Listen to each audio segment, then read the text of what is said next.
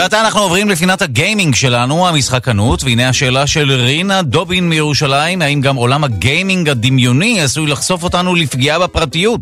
שלום לחוקר הגיימינג דוקטור חנן גזית, שהוא מומחה למשחוק מרצה במרכז הבינתחומי בהרצליה וראש המרכז הישראלי של איגוד חוקרי משחקים דיגיטליים העולמי, שלום לך. שלום דודו, שאלה מצוינת, אה, זה סטייל, אה, אתה יודע, פורטנייט, הטוב הרע והמכוער, במקרה הזה cyber crime, או פשעי רשת. אז כן, זה, אנחנו חשופים לפשעי uh, רשת גם בעולם הגיימינג הדמיוני. מה, מה, מה זה בכלל עולם הגיימינג הדמיוני?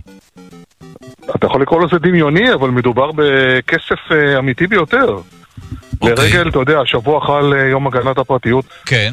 ומחקר שפורסם בספר International Journal of Cyber Research and Education מדבר על ה-Cyber Awareness של השחקנים, של הגיימרים אונליין, מה הם עושים בשביל להגן על הפרטיות שלהם ולמנוע פשעים וגניבת זהות. כי יש, יש פשעים כאלה? זאת אומרת, פשעים כאלה מתבצעים? מתבצעים, לא רק שמתבצעים, בהיקפים עצומים. פשוט בהיקפים עצומים שאנחנו לא מודעים לזה. רק אסבר לך את האוזן, אם שמעת, לפני שבוע, צ'ק פוינט, חוקרי הסייבר של צ'ק פוינט, איתרו פרצה במשחק הרשת פורטנייט. ברגע שאתה לוחץ על איזשהו הבטחה, איזשהו לינק שמבטיח לך V-Bucks, זה כסף וירטואלי שאתה יכול לרכוש איתו כל מיני דברים במשחק. דמויות, אה, ריקודים, סקינים, כל מיני דברים. ה-V-Bucks האלה, אלף V-Bucks זה 45 שקלים. ברגע שאתה לוחץ על הקישור המבטיח הזה, פישינג, החשבון שלך פשוט נגנב על ידי ההאקר. מה אפשר לעשות? עכשיו מדובר בדבר אמיתי לגמרי. וואו. עכשיו, ברגע שגונבים לך ושודדים, הוא יכול לעשות מה שהוא רוצה בחשבון. עכשיו, מה שהם עושים זה מאוד מעניין. קודם כל, צריך להבין מה זה אומר מבחינת גיימר. גיימר, אתה יודע, גיימינג is life להרבה שחקנים, זה כמו עבודה. אז נכון שהמחקר התעסק בחבר'ה צעירים בקוריאה, בני 18 עד 20, שמשחקים אה, נניח 4-6 שעות בשבוע.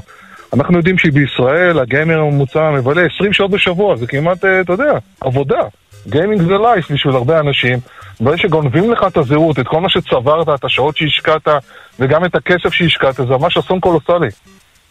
ויש מש... יש משטרה שמסוגלת לתפוס את הפושעים האלה ולהילחם בפשעים הללו? Mm, שאלה מצוינת. אז קודם כל, אה, ככה, Epic Games זה לא בדיוק, אתה יודע, הכי מומחים בעולם לעניין הזה. אנחנו מדברים כרגע על פורטנייט, וגם במשחקי רשת מסתבר שרוב האנשים לא מודעים בכלל, למשל, אתה יודע, משתמשים בסיסמאות גם בקונסולה של המחשב, גם באימייל וגם ב... אתה יודע, חשבון social באותו סיסמה.